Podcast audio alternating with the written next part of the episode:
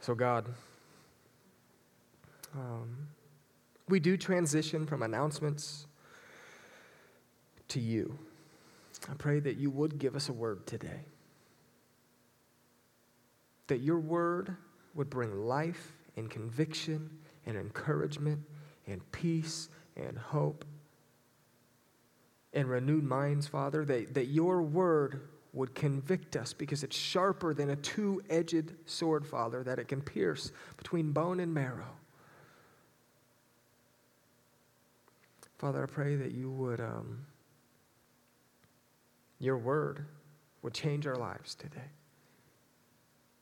That we would walk out of here encouraged and different, recognizing a greater need for you. In Jesus' name, amen.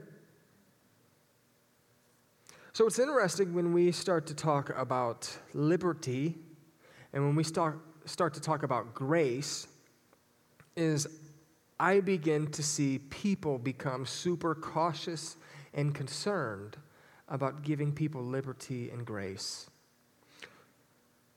Because when we give people such freedom, then that means that they will do as they please. Now, freedom is not as it seems. So, one of the challenges in the church is often when we mention grace or freedom, there is no accountability. Anyone ever feel that way?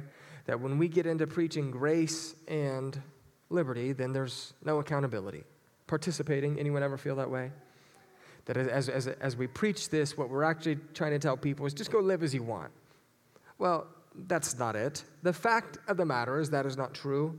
And far too often, people also see Christians bound by a rule system. So the church world sees grace as giving people liberty.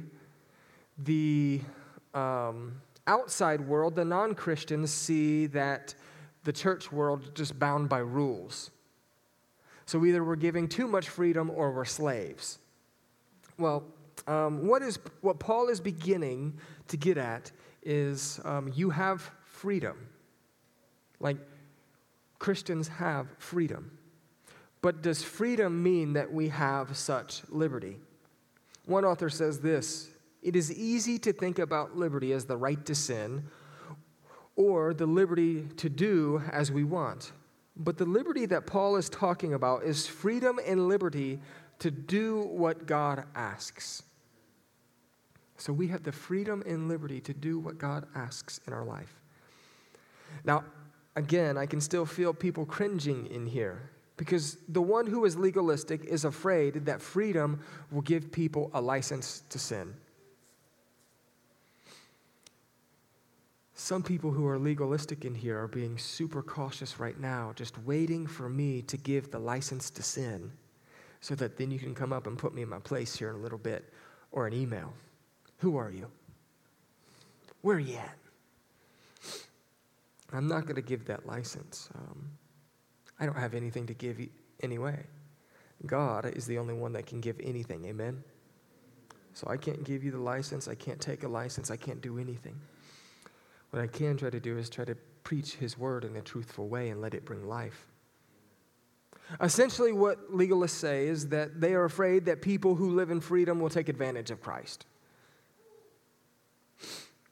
So, what they think is those who um, have this license will sin, and then they will patronize God, ask for forgiveness, and then they sin again.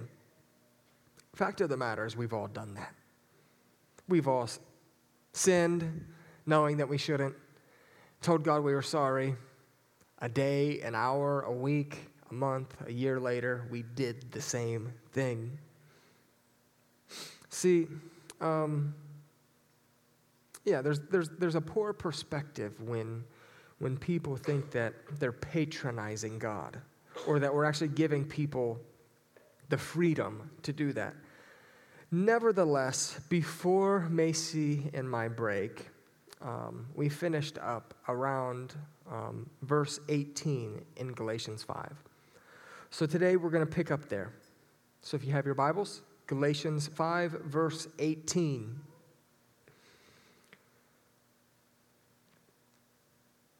It was so funny. There's a Bible study I do on Zoom. And again, I remember that pages, hearing the pages used to flip, and now you don't have that anymore. You just have the Bible. And then while I was doing this Bible study on Zoom, the person was doing this. And you're kind of offended. We're doing this Bible study on Zoom, and here you are texting during Bible study. And they're like, no, I'm taking notes. Used to, people took notes, they put them in their Bible. Who knows if they ever looked at them again? But they look nice and neat, right? But they take their notes, and you knew they were engaged. But now you're questioning are people texting or are people taking notes during service? Who knows? Nevertheless, I don't hear the pages. So, um, Galatians 5, verse 18. But if you are led by the Spirit, you are not under the law. So, to many, pe- to, many, to many people, this can be understood as a contradiction, right? Because if you're led by the Spirit, you are not under the law. And the contradiction is this, is Paul is saying we can't earn our way to heaven throughout the whole book of Galatians, right? You can't earn your way to heaven. God's grace, it's all about God, it's all about His grace, so you can't earn your way to heaven. But now Paul is saying, but if, if you are led by the Spirit, you are under the law. So, yeah, so you are not under the law. So Paul is saying we can't earn our way to heaven because we are under grace. But now he is saying we are not under the law if we are led by the Spirit. Thus, leading to the potential contradiction that we ask is are we only led by the Spirit if we don't sin? Does being led by the Spirit mean perfection? Isn't that a question that we all have? I messed up today. Does that mean that I'm not led by the Spirit? And we're going to answer that question towards the end of the sermon. But we have, you know, is, is Paul contradicting himself? Mercy or now rules? Because there's been a lot of people, even within this community, no one in this room, but who deals with Mechanicsburg or Champaign County, there's been people who, who have come in and spoken to people within this um, sphere that has essentially said we can't please God unless we're perfect. Now, we have addressed that um, what God requires is perfection, right? But perfection isn't found within us, perfection is found within Christ. Amen? So when we put our faith in Christ and Christ makes us a new creation, we are seen perfect because of Christ, not because of us. Amen? So, what is verse 18 pointing to? Those who are led by the Spirit are not under the law, meaning that they cannot and will not be redeemed by the old redemptive history. So, those who are led by the flesh, we have learned, are under a curse. We learned that in Galatians 3. Those who are led by the flesh are under its power. Those who are under the flesh are under a guardian. And then those who are um, under the flesh, living under the flesh, or led by the flesh, are under elemental forces of the world. So we've learned all of that about the flesh. So the point that Paul is making is that life with Christ brings a whole new life to you and I. When we put our faith in Christ, we become a completely different person. He isn't giving us freedom to sin. What he's saying is we will have new desires. We will have a new ability to do right through the power of the Spirit. There will be fruits in our life. So when we put our life in Christ, our desires and our nature and our hopes, our dreams should begin to change. It doesn't mean when we put our life in Christ that we became a new creation. Because actually, yeah, we put our life in Christ, we become a new creation. What it doesn't mean is that we just become perfect. Because if we became perfect, then that would actually mean that God is not as big as we think He is. Because I believe for the rest of eternity, even once we go to heaven, his holiness and his splendor and how big he is is going to be revealed, and how small we are is going to be revealed. So if, if we just became perfect in a moment, then be like, wow, God's not as big as we really thought he was. For the rest of eternity, we're going to discover how big God is. Nevertheless, what Paul is getting at here is he's saying, look, you can discover where your life is headed based upon your desires and based upon the fruits in your life. So, what he's going to mention, what we're going to study today, is the fruits of the flesh. So, we're going to look at the fruits of the flesh, and then he says there's the fruits of the flesh, and then there's the fruits of the spirit. So, as I read through these and as I study these through the book of Galatians, then I have to look at my own life and say, which one dominates me the most? Do I desire the flesh more or do I desire the spirit more? So today we look at the fruits of the flesh. Verse 19. The acts of the flesh are obvious sexual immorality, impurity and debauchery idolatry and witchcraft, hatred, discord, jealousy, fits of rage, selfish ambition, dissensions, factions, and envy, drunkenness, orgies, and the like. I warn you, as I did before, that those who live like this will not inherit the kingdom of God. So, what Paul has done here is he's categorized some sin that we will see if we are submitting to the flesh. This by no means is a complete list.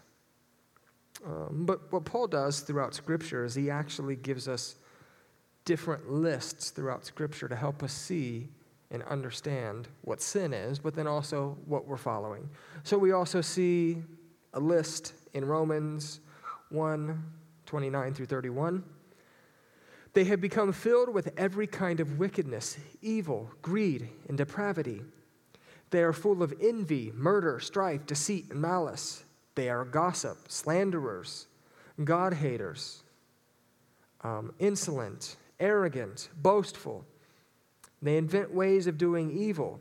They disobey their parents. And they have no understanding, no fidelity, no love, and no mercy. And then also in 2 Timothy 3 2 through 5. People will be lovers of themselves, lovers of money, boastful, proud, abusive, disobedient to their parents, ungrateful, unholy, without love, unforgiving, slanderous, without self control, brutal, not lovers of good, treacherous, rash, conceited, lovers of pleasure rather than lovers of God, having a form of godliness but denying its power. Have nothing to do with such people. So, what Paul has been revealing throughout the New Testament is look, here's a way to help you, help you and I understand. Are we following the flesh or are we following the Spirit? My point here is that the acts of the flesh are not limited to the list that Paul provided in just Galatians 5. Um, yeah, because actually, what Paul ends up saying at the end of Galatians uh, 5, verse 21, is he says, and the like. So he's saying, look, there's other areas of sin, so don't just look at this list and say, I don't do this, I don't do this, I don't do this, I don't do this, I don't do this, I'm a good person. He's saying, and the like. So there's more. So we have to remember that sin, the works of the flesh, come from rebellion within our heart. That's the root of it us thinking that we can lead our own life, that we are in control, that we know what's best. Rebellion, right? So that's touched upon in uh, Mark 7 uh, 20 through 23.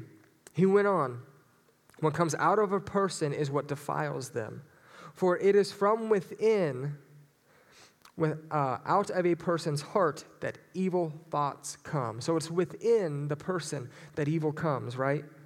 And then he proceeds to say sexual immorality, theft, murder, adultery, greed, malice, deceit, lewdness, envy, slander, arrogance, and folly. All these evil come inside, come from inside and defile a person.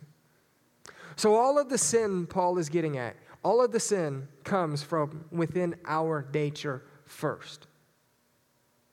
So I can't say Macy made me. I can't say this person or the way that our leaders are leading caused within me. No, there's something within my nature that then was rebelling from God and not submitting to God, which then caused me to manifest in a way that was unbiblical. There was someone that we just encountered recently, and um, their dog got out. And their dog got out, and um, we've been recognizing over the past five months that their gate's been open. But it's like, well, I mean, the gate's open so much. The dog never seems to go out even when the gate's open. They must have their gate open for a reason. So we never did anything because nowadays it's like people might get offended with that. Where 10 years ago, you just go shut the gate, go knock on the person's door, you tell them, and then you sit there for 20 minutes catching up. Well, nowadays it's like you can sit there knocking for 20 minutes and they're just sitting in their living room looking at you like, I'm not getting up. Go away, right? So the gate was open and um, I was going on a jog, and then the a wife was like, "Hey, um, our dog got out," and I said, "Well, when I'm running, it's not going to be very far, but when I run, if I see the dog, I'll try to catch it." Well, they ended up catching the dog, and we ended up seeing them, and we asked them about the gate. We said, "If we see the gate open, should we?" Should we shut the gate? And they said, Yes, we don't know why it's been open. And then someone else in the family came up and they said, I know what the problem is that stupid guy that's been mowing our grass. And he just started, it wasn't his sin that just came out of him, right? And then he apologized because I'm a pastor. He's like, oh, I can't be calling someone stupid in front of a pastor. And I'm like, you haven't been walking with Macy and I and all the people I've been calling stupid. So, so it's okay. Right? But out of his heart, out of his heart, from within him, it wasn't the open gate that caused him to express himself that way, right? It was the sinful nature that was within him. Amen? So sin comes from within us, and we can't keep pointing the finger at this politician or that politician or this stupid person or that stupid person or if this person would. No. One day when we face God, He's going to speak to us about our sinful nature and how, our, how we submit our sinful nature to His Spirit and to His Word. Amen? So quit pointing the finger. What Paul is trying to help us understand is we have a sinful nature and it has to come in alignment with Christ. And if these areas are within our life, we might not be following Him the way that we think. Now, Again, he's taught, don't, don't lose sight of the whole context of Galatians. The whole context of Galatians is still this is look, you can't earn your way to me. You can't earn your way to Christ. So Paul is not contradicting himself now trying to say you can't earn your way to me and since you can't earn your way to me, now earn your way to Christ. That's not what he's saying. What he's saying is look, a fruit in your life is going to be that throughout the process of your life, sanctification is going to take place. You're not going to be participating in these things, you're going to be participating in different things. So we should be mindful to consider what Paul has listed here in Galatians, but we must also note that there are more ways to sin than just this. Thus, we all must receive this with a humble heart. Let's just receive today's message me included as I work through this throughout the week, with a humble heart. At the end of my message, I'm preaching to myself and saying, I need to submit to you more. I need more of your grace and mercy because I recognize that I fall short. And you want to know something really cool? We were sharing a piece of the gospel at Bible Club on Friday, and we essentially just shared with kids look, we sin and we fall short, and sin isn't measured on a scale of good versus bad. Sin is measured on a pass fail. Now, some sins have different consequences than others, right? But sin is pass fail. And all the kids recognized, and I asked them by a raise of hands, I said, How many of you guys recognize that you need Jesus today, that you need more of him? Every kid in the classroom raised their hand and said, We need more of Jesus. Amen? So we have kids who are recognizing that there's deficit in their life. In, in the more that we operate from a humble spirit and a humble heart, rather than acting like we have it all together, we recognize that each day, each hour, each moment, we need Him. Amen? So, um, back to Galatians 5. The acts of the flesh are obvious sexual immorality, impurity and debauchery, idolatry and witchcraft, hatred, discord, jealousy, fits of rage, selfish ambition, dissensions, factions, and envy, drunkenness, orgies, and the like. I warn you, as I did before, that those who live like this will not inherit the kingdom of God. Paul just gave us a cheat sheet to understand whether we are following the flesh or the spirit. Um, they are essentially broken down into four categories. So, sexual categories. So, sexual immorality, impurity, and debauchery. Sacred sins, idolatry, and witchcraft. So, these sacred sins are dealing with God or sins against God, right? Social sins, hatred, discord, jealousy, fits of rage, um, selfish ambition, dissensions, factions, envy, drunkenness, orgies, and the like. Um, everything else against God. So the word debauchery in the original language is um, os el gaia um, aselgeia, which means uh, licentiousness. So essentially, that means that people make the mistake that they think that living under grace means to be free to do whatever they want. So debauchery is telling us that people think and they make the mistake in the original language, what was being said is people think that they can live however they want and God forgives them. Now, Jesus died for all sin, amen? But this language is not giving it, us a license to sin. So grace is not giving us a license. Amen? Okay. Essentially, that means that when people make a mistake, they think that um, living under grace, they get to do whatever they want. We have to understand that moving through Galatians. So, the first thing that Paul wants those in Galatia to recognize is how sexual sin is prominent within the nature of mankind. Sin is, but sexual sin. And there's um, things that I'll say that'll make some of us uncomfortable, especially with the some of us that are dealing with some of the things that I mentioned. But they have to be brought up, right? But essentially, Paul's addressing sexual sin within our life.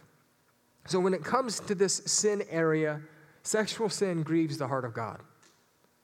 It hurts the heart of God.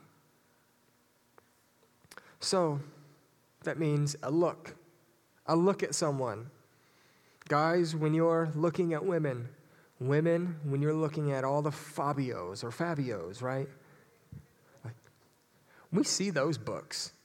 like, don't act like guys are the only ones. So, a look, a thought, a touch, a feel, an emotional relationship, wanting to be desired by someone other than your spouse. There was um, an acquaintance of mine that I talked to outside of this community several years ago, and he said, Joey, when it comes to the idea of women, I don't want to be with anyone other than my wife. Some days I just want to know that I still have it. That's a sin. Any guys in here just want to know if they still have it? Women, close your eyes. Look, some of us still just want to know that we have it, right? You still want to feel like you look good. You feel good in your skin. That's a sin. It's not a sin to take care of yourself, but the idea of, do I still have it? When you're married, that is a sin. Porn, scary word, isn't it? That just struck some people. Porn is a sin. Extra biblical relationships, adultery. How about this one? Even sexual jokes. Not just telling a sexual joke, but how about this? Listening to a sexual joke and laughing. That's sin. So, what Paul is saying is look, there's some sexual areas in your life that are sin. And when it comes to these kind of areas, it grieves the heart of God. The first thing that, yeah, it grieves the heart of God. So, how many of you guys are uncomfortable with some of the sexual sins that we talked about? Anyone uncomfortable yet? All right, we're going to keep on talking about some more. We want you to feel it today. Sexual sin grieves the heart of God. But remember, I'm not giving you my opinion today. We're looking and standing and putting our faith in God's word and God's word alone. Amen? So when Paul is discussing sexual sin here, in the um, original language, it is the word porneia. Um, and porneia is uh, illicit sexual intercourse. Here's the definition adultery, fornication, homosexuality, lesbianism, intercourse with animals, etc. Sexual intercourse with close relatives, sexual intercourse with a divorced man or woman, the worship of idols, of the defilement of idolatry, as occurred by eating the sacrifices offered to idols. Not my definition, the original language, the biblical definition. Now, one might say, um, why are you picking on the community? I'm not. I'm not picking on people who have sexual sin in their life. We all fall short of the glory of God. But what we are saying is, if these things that we're following, if we're following these things, we might not be led by the Spirit as much as our heart deceives us. Because what ends up happening is when we read the Bible, we're either the hero or we're the person that's having the pity party and wants everyone else to minister to us. There rarely seems to be a steady in between, like, at least in my life. Um, so I need to be led by the Spirit more. But the original language, porneia, is um, the definition. So sexual sins affects you, but they also affect others. It dishonors those made in the image of Christ. It is the epitome of selfishness. It disrupts God's plan for marriage. It can dominate one's being. It completely goes against the fruits of the Spirit. Um, in the occult world, this is down a little bit of a rabbit trail, um, but in the occult world, there's sexual practices that they participate in that um, that deal with people's thoughts during um, intercourse and chants and thoughts, right? And you're like, wow, this is a really big uh, rabbit trail. But what someone who used to be in the occult shared with me is they said, Joey, the same thing with, man, we're using big terms today that make people uncomfortable. Um, make me uncomfortable. Am I getting red in the face yet? This is important for us to be able to have a conversation with, right? Real talk, and what they said is what we have to realize is um, masturbation and thinking about someone is also an occult practice. So then he said, what ends up happening is whether you're um, participating in that or not intentionally, what his perspective was is that's casting something onto that person's life. Does that make sense? So you're like, no, it doesn't. Um, Essentially, what they were saying is that sexual sin and that thought process paired up with masturbation cast as evil towards that person. So, so it's like, man, like sin does affect people. It doesn't just affect you.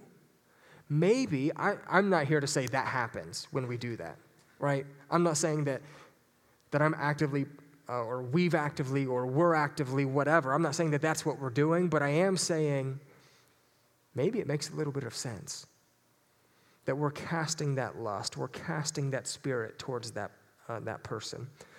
I'm not ready to fully preach it yet, but it's an idea, it's free.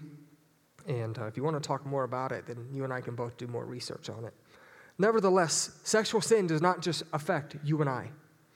What Paul is simply saying is that the Spirit of God never leads anyone to a place of sexual sin. God never leads us to that place. He never leads us to the place of wanting to be desired by anyone other than our spouse. He never leads us to sexually think about anyone other than our spouse. He never leads us to a place to wanting to emotionally connect with someone in deep areas other than our spouse. Never with anyone. So, what Paul is saying is the Spirit never leads you there. So, if you go there, you're being led by the flesh. Amen? So then we understand. When I wanted to be desired today, I was not following the Spirit of God and I missed something. He, the Spirit never leads us there. So, therefore, if the Spirit never leads us there, we are sinning. We are not following the Spirit, we are following our flesh.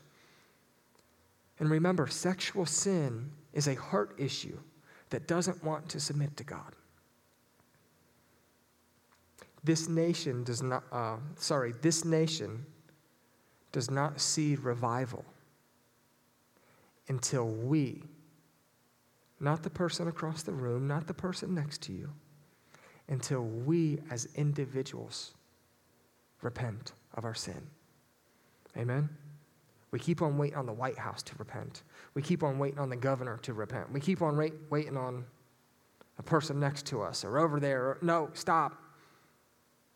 All of us in this room today should be finding an area of sexual sin where we have fallen short and agree with God that we have fallen short and that we need to turn to Him. Amen. That's hard to admit in this room. Well, the church needs to get over the fear of confessing sin and repenting, or we're never going to grow as a nation. All of us have fallen short when it comes to sexual sin. No condemnation. None. Absolutely no condemnation from me today because I'm not the one who can even condemn you. Zero condemnation. What I want us to understand is there's freedom in Christ to be set free from the weight of that sin. Amen? That's it. So here's what we do we say, God, I've fallen short in the area of sexual sin. I've looked, I've been emotionally connected with that person. I've winked at this person. And, and what we learn through the book of John is adultery. Adultery isn't just always looking at that person, but adultery is making that person desire you as well. So I just get done with a two mile walk run and I'm sweating.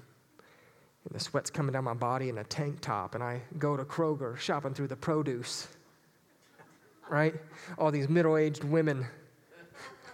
Right? And I'm just feeling good. I got the sweat coming down, and my bald head is just shining, right? They're like cool with me up front, and then I turn around to pick up the potatoes, and they're like, no butt and bald spot, I'll pass. I shouldn't ever want anyone to ever think about me other than Macy. Amen? So the clothes that I wear matter. The, the things that I do matter. And everything that I do should be submitting to Christ. Then Paul proceeds, or, yeah, I just want to say this is please seek the heart of God today and own up to his ways. You haven't followed his spirit. There's no grace. Or sorry, there's no condemnation. All that there is is grace. All that there is is grace. Paul then proceeds to mention the sacred areas of sin. This gets, gets complicated. Sacred sins within the context of today help us understand that we are all worshiping something. So, what we must ask is not if we are worshiping something, but what does our life say that we are worshiping? I recognize many times in my life it's easy for me to declaratively say that I'm a Christian, but my life has been living completely different. So then, when I have the self reflection moments, I don't say, What do I just de- declaratively say with my mouth? but what does my life say that I'm following? So we must ask ourselves what do we just not say with our lips, but what does our life say we are worshiping? So Paul brings up this, these ideas of idolatry and witchcraft. Uh, we participate in idolatry when we worship anything that is not Christ. An example of this could be found in Romans 1 21 through 25, up on the screen. For although they knew God, they neither glorified him as God nor gave thanks to him. But their thinking became futile, and their foolish hearts were darkened. Although they claimed to be wise, they became fools, and exchanged the glory of immortal God, of the immortal God, for images made to look like a mortal human being and birds and animals and reptiles. Therefore, God gave them over in God gave them over in the sinful desires of their heart to sexual impurity for the degrading of their bodies in one another. They exchanged the truth about God for a lie and worshiped and served created things rather than the Creator, who is forever praised. Amen. They neither glorified him as God or gave thanks to him, exchanged the glory of the immortal God for images made to look like a mortal human being and birds and animals and reptiles, and worshiped and served created things rather than the Creator. So we are clear um, idolatry is not limited to those who just practice other religions. See, where we get deceived is we say, well, this religion is idolatry, that religion is idolatry, this religion is idolatry. But because I'm a Christian, I don't participate in idolatry. Well, no, we still do. There's still areas in our life that we practice idolatry. One author says idolatry is when we look to something else other than God to give us something only He can give. I wish that I would could come up with that, but I couldn't, so I had to say one author. Idolatry is when we look to something else other than God to give us something only He can give. That's idolatry. So this means intimacy, peace, joy, salvation, provision, hope, and idolatry manifests itself. It reveals itself through materialism, through savings accounts, through 401ks, through career and climbing the ladder, through science as we become small gods, through recreation, through pursuing recreation through loving the Buckeyes through insanely liking the school up north, for devoting yourself to some kind of sport. Idolatry is when we desire our reputation or our appearance. Idolatry is when we put more hope in politics than we do our king. Idolatry is when we talk more about politics than we do our Savior. We can even, or Idolatry can even manifest through the way that we love our families. And I know you're like, hey, that doesn't make sense. No, what God tells us in Scripture, I believe it's Luke 18, you must be willing to hate your father, hate your mother, hate your brother, hate your sister, even hate yourself, or you're not fit for the kingdom. So, what God is not saying is hate your family. What God is saying is God up here, family down here. Amen?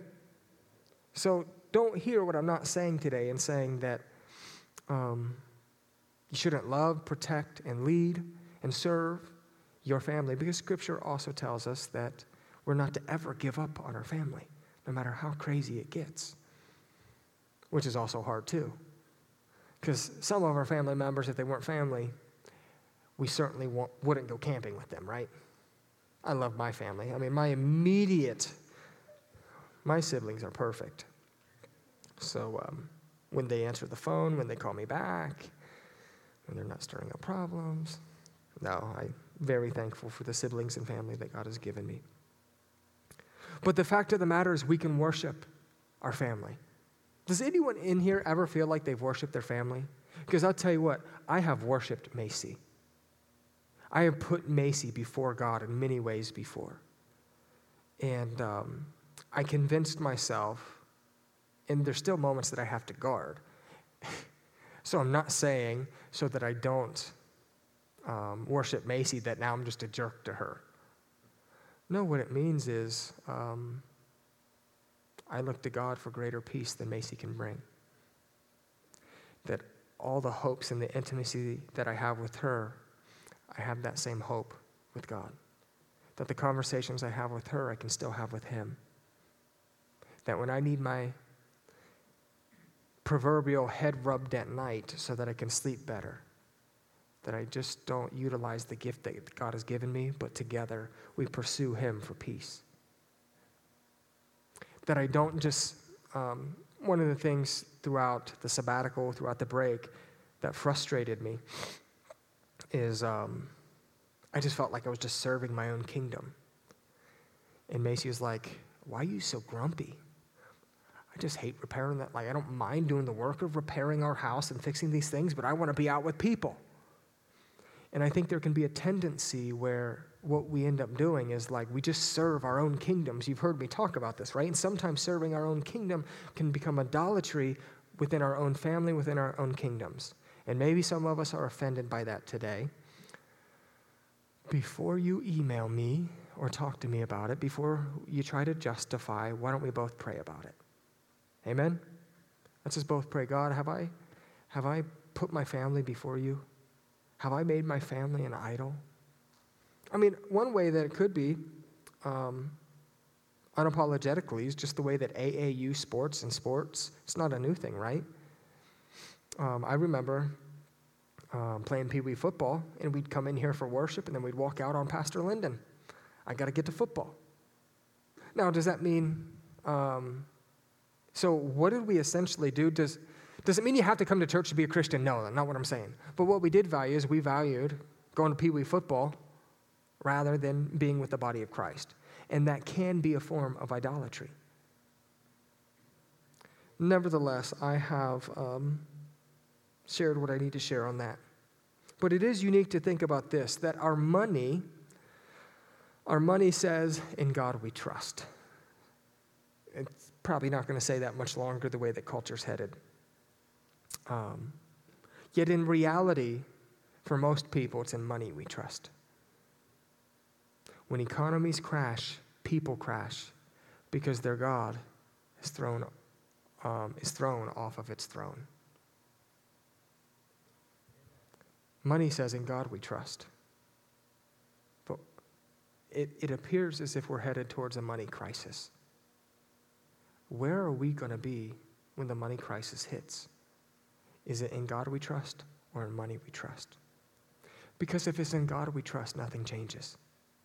Nothing should change about our life. Why? Because we trust God. We trust God that He's going to provide every need that we have each day. Amen? But many of us idolize our money and our bank accounts and our savings. And that's where we put our faith. And God is a good God when it grows, and then when it shrinks or when it's shrinking, then all that we have the bandwidth to pray about is that He would grow it again. It's like, oh my goodness, I idolize money. Why is it I looked at all my savings this week more than I have the Bible? I idolize money. Again, no condemnation. What Paul is revealing is look, there's some areas in our life that we don't look to Christ, we look to the flesh. Paul is saying that those who are living by the Spirit don't put things before God. Paul continues in sacred areas by talking about witchcraft. Uh, it's highly prominent, prominent today. It's been prominent for years. I mean, we see it all throughout the Bible. But this is when someone pursues dark forces to try to change the outcome of life. It also happens when we read horoscopes, pursue a medium, uh, fortune teller, card and hand readers, looks to the stars, um, trusts in their angel number, fortune cookies, Ouija boards, when we look to any of those things for direction in our life, it's a form of witchcraft. Um, we shouldn't feel beat up today. Do you guys feel beat up today? I hope you don't. No condemnation. Um, what Paul is saying is those who are following these idols in their life are not following the Spirit because the Spirit will never and has never led us down this path. Amen? So when we're following idols in our life, when we're putting things before God, He never led us there. Amen? So, next, what Paul brings up is how we socially follow the flesh. 20, verse 20, uh, B. Hatred, discord, jealousy, fits of rage, selfish ambition, dissension, factions, and envy, drunkenness, orgies, and the like. The source of all conviction. How does your heart respond during times of conviction? con- um, yeah, sorry, not conviction. The source of all conflict. The source of all conflict is this idea of hatred, right? So, hatred. Hatred is the source of all conflict. How does your heart respond during times of conflict? When something doesn't go your way, how does your heart respond? So, Paul brings up hatred, and he says, Look, this is the source of all conflict. Discord, he brings up. Simply put, discord. This is when someone who has a combative spirit or argumentative spirit. Anyone in here know someone with a combative spirit or argumentative spirit? I do. See, this person, uh, and you may be the person too, um, you always have to have the last word. You're unwilling to take a step away until you're heard. So you just keep on digging and grinding until the person finally agrees with you. Uh, you're, yeah, you're unwilling to step away. You make sure that your opinion is known. That's discord. And Paul's saying, look, God, the Spirit never leads you to be a person of discord. Then he continues with jealousy, um, desire to have something that is not yours. This manifests through a lack of gratitude, bitterness, and comparison. Many people who are jealous cannot celebrate what God is or has done in someone else's life. Do you celebrate other people's victories? Or are you jealous of them? Whether they're biblical or not, do you celebrate other people's victories? I don't think I celebrate as many people's victories as I should. And at the core of it, it's because the world revolves around me, right? It's not my victory, so I'm not as excited about your victory because it's not my victory. That's not led by the Spirit, amen? So, in all of us, are we willing to not be jealous and celebrate other people's victories? Other people's, um, yeah, good things in their life? Fits of rage. Are you quick tempered? Do you lack self control? God does not, the Spirit of God does not lead us to be quick tempered. Actually, what does Scripture say? Be slow to be angry, quick to listen, slow to be angry, slow to speak, right? So the Spirit's telling us to be quick to listen, slow to speak, and slow to get angry selfish ambition. People who um, struggle with this. You serve people to make yourself look good. It appears that many politicians do this. You serve people to grow a following because it's all about you. You get into something for money, not godly reasons. Paul even addressed preachers who preached out of rivalry, not sincerity. And I wonder how many of um, how much of this we see on social media nowadays. Um, I was telling Luke last week. Um, there used to be YouTube worship videos where you would see just the authenticity of people worshiping. And nowadays, it's just like anyone can make a high quality video, and it's just like you're only making this video for a following. So it's like these videos seem to be powerless nowadays. Christian music generally seems to be powerless because, you know, there's, there's over like 50,000 new songs released a day. And maybe it's me being jealous that people get their song on the radio and I'm not a good singer. Maybe I'm jealous. Like I ask myself these questions. Maybe it's because I'm jealous. Maybe it's discernment, but it just feels like some of the Christian music today is powerless because the idea is how many followers can I get? How many likes can I get? How much money can I make? And I just feel like um, that's selfish ambition at work. Dissension. The Spirit of God brings unity, it doesn't divide the body of Christ. Paul warns us not to devour one another in Romans 16, 17. We're not going to turn there. But are we devouring one another through dissension, through complaining, through griping, through pointing fingers, through talking bad about people, through creating factions? And Paul warns us about factions. This is um, dividing over your opinion. The church, you know, when Paul addresses churches within the context of Scripture, what he says is that Corinthian church, church of Galatia. He doesn't say to the Mennonite church, CMC network in Mechanicsburg, or to the Methodist church of West Ohio branch Methodist in Mechanicsburg. What he says is to the church. Guess what the church has done? How many sects of Christianity do we have now? We've created factions and division. Now, at the end of the day, you're a Christian or you're not.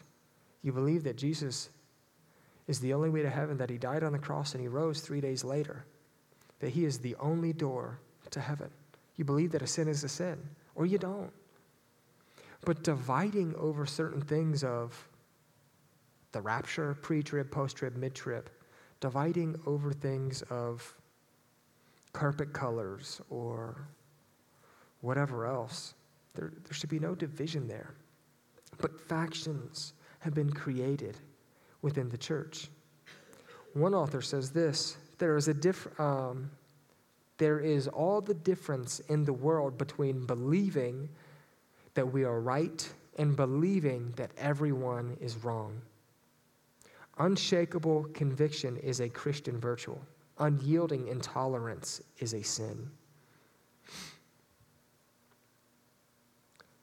So if we find ourselves in conversations where everyone else is always the problem, and we're the only ones that ever have the right answer,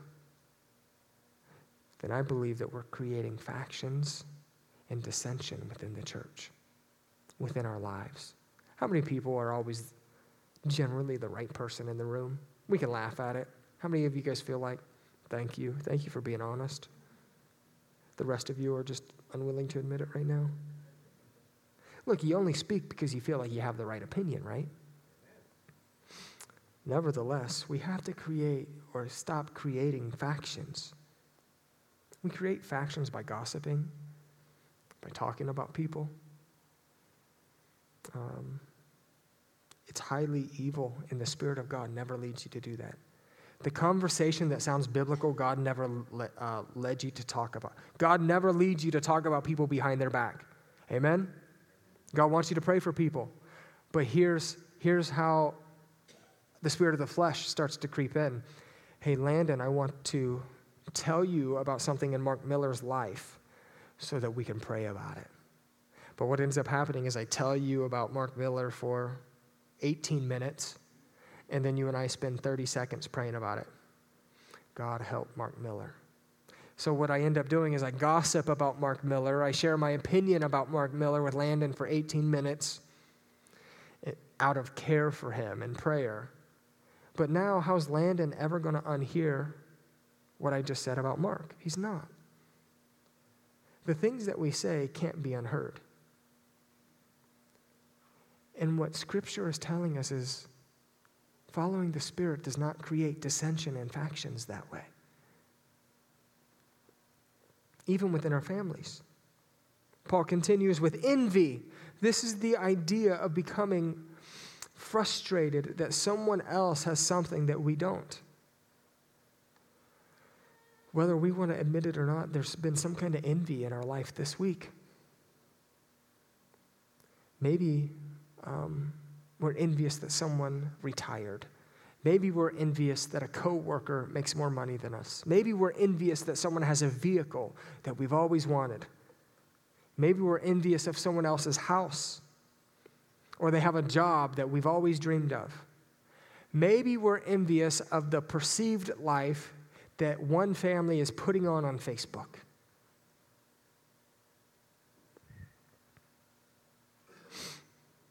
We become envious. See, being envious, essentially, it's this is considered to um, to gr- yeah the grief at someone else's good. So we grieve someone else's good. That's envious.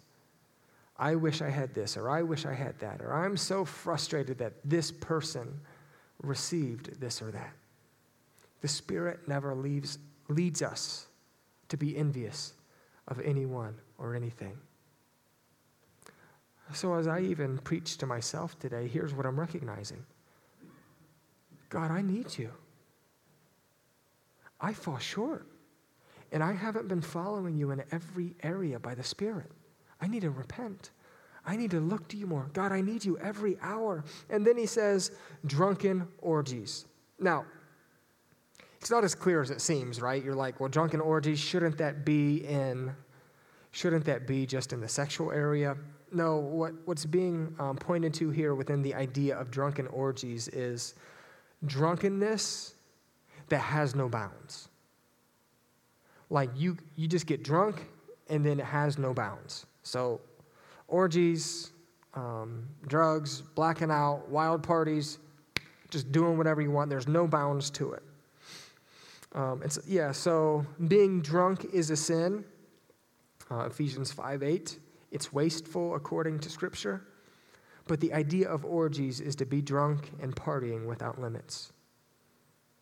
There is no limit that we are not willing to go. Um, yeah, these people cannot control their appetite. So, um, as I look across the room, I'm not sure that any of us are participating in drunken orgies. Um, if you are, God has so much more for you. If you desire it, God has so much more for you. God loves you. God has a plan for your life. God wants to set you free from that. What Paul has done as he talked about these fruits of the flesh today is he's helped us understand that the works of flesh lead us to a place of depravity we should really be understanding how ugly our flesh and our nature can be. But Paul finishes his sentence by saying this that those who practice such things will inherit the kingdom of God. So, those who practice, what does practice mean? Does practice mean I did it once this week? Does practice mean I did it twice this week? Does practice mean I did it five times this week? What does to practice mean? How do I know so that I don't feel condemned each week when I fall short? Now, I think um, when I fall short, I should feel convicted because the Spirit of God will convict us so that we get rid of our sin. But this condemnation that we speak over our own life and that we walk in is not of God either. So, to those who practice, what does that mean? He is saying that if you are living under the control of the flesh, you will not enter the kingdom of God. If you continue in your sin, you will not go to heaven. That's scary. Because there's sins in my life, and there, there's whether I looked good in my tank top, feeling like I'm sweating with my bald head or not out, there was a lot of pride in that, wasn't there? Whether I thought that all these middle aged women were looking at me or not, right? There was pride in it, in that illustration. So if I continue in that, that's scary. So, what if today you have fibbed a little bit? Today, literally today, a little bit. Does that mean that you're going to hell? I can tell you this the Spirit of God did not lead you to a place of lying. The Spirit of God never led Abraham to the place of lying. Abraham lied. God made it work together for his good. God never told him to lie. So, what if you fibbed a little bit today? The scripture says, but those who practice in the original language.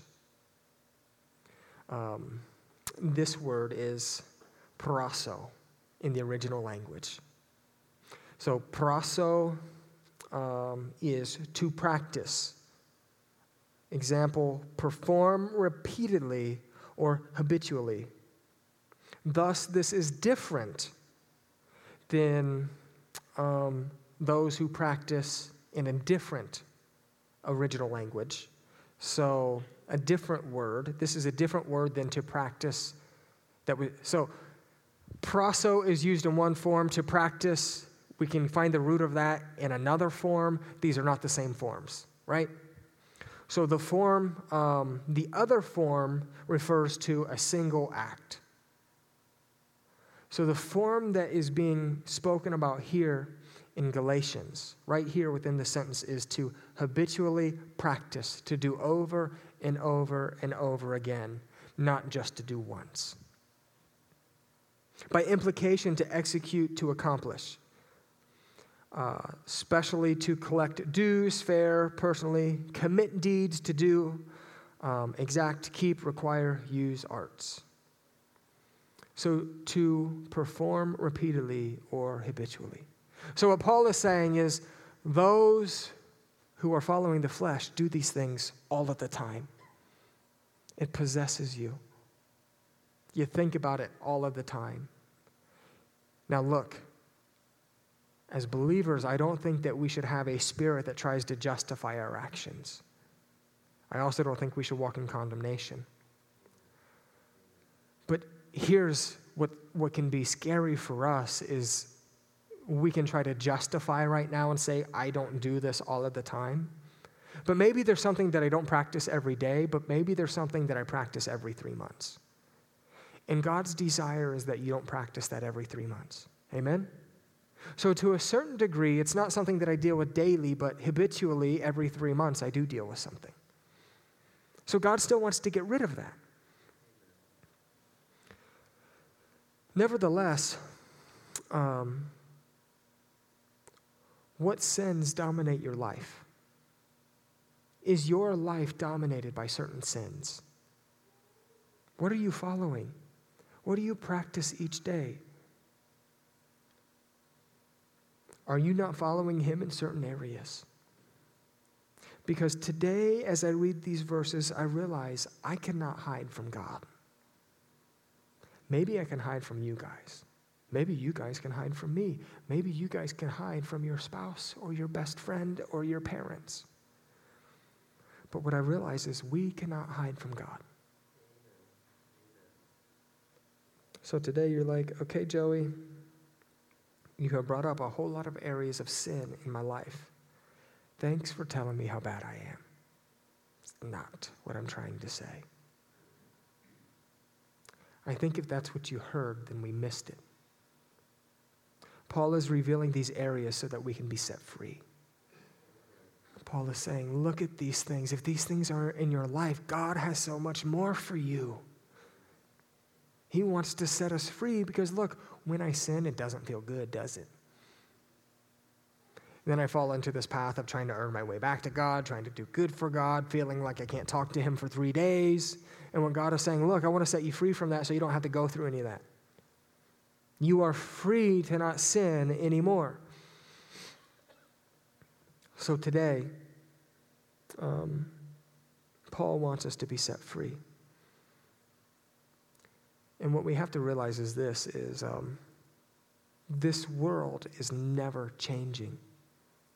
If we are always the ones that are doing okay and justifying ourselves, and we are never the ones that need to change.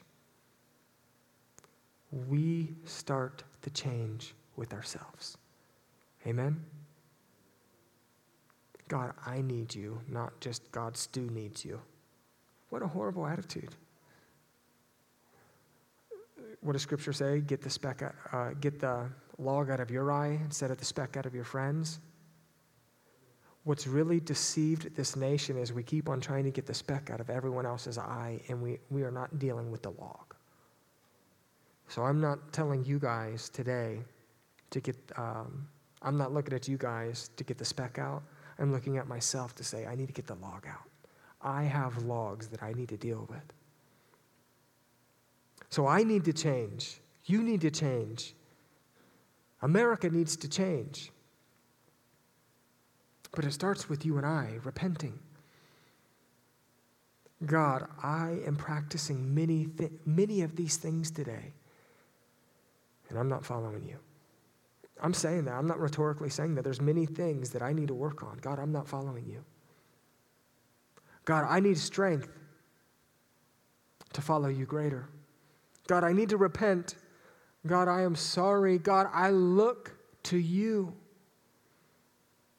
God, I need your help. I know that we need his help. I need his help to yield to him. I need his help to not practice the ways of the flesh. I need his help to obey him. I need his help. God, I fall short.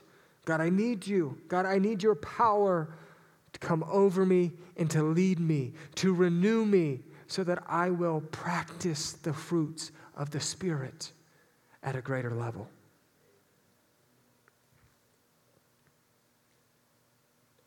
So I believe that revival can start in this nation, in Mechanicsburg. But us as individuals don't need to try to justify ourselves. We look to the cross as our justification. And because the cross is our justification, we have nothing to hide, and we can live repentant and humbly before others. Amen? So, we're going to practice that today. No background music, no nothing. Just a church of people who say, God, I've been following you. Or, sorry, I've been following my flesh, and I've also been trying to follow you, but I want to deal with these areas of flesh today. I want to deal with these areas of flesh. I, I can't deal with them. I need you to deal with these areas of flesh today because your grace is setting me free. Amen?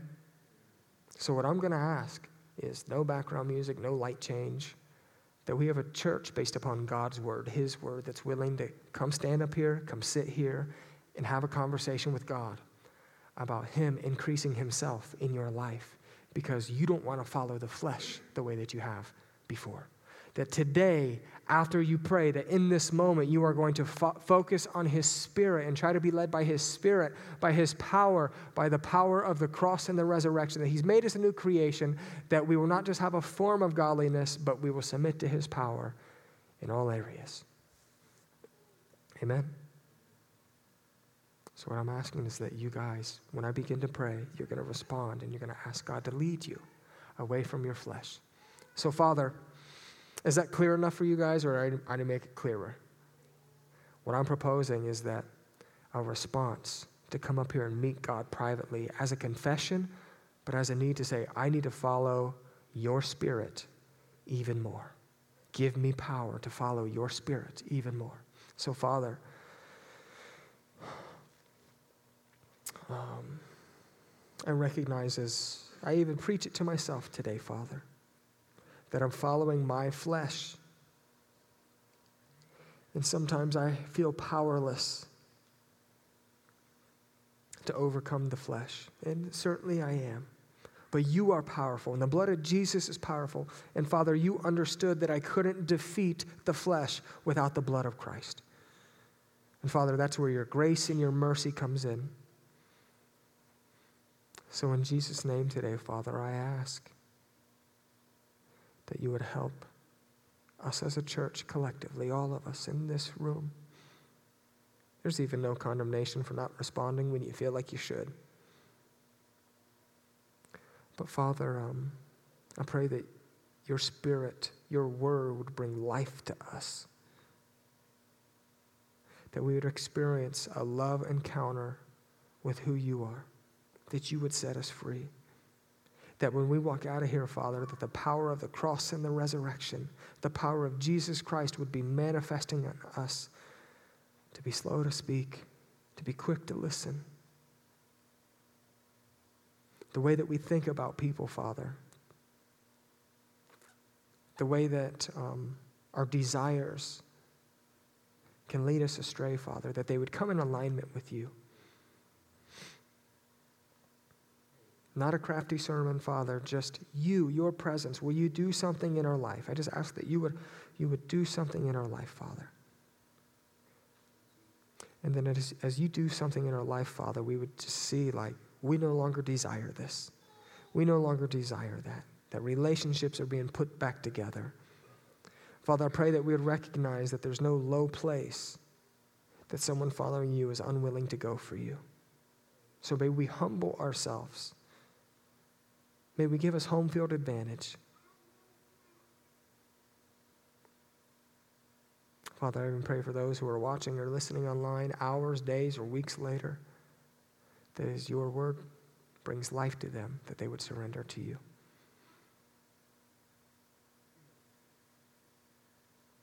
Just do your work, Father. Do your work. In Jesus' name. Amen.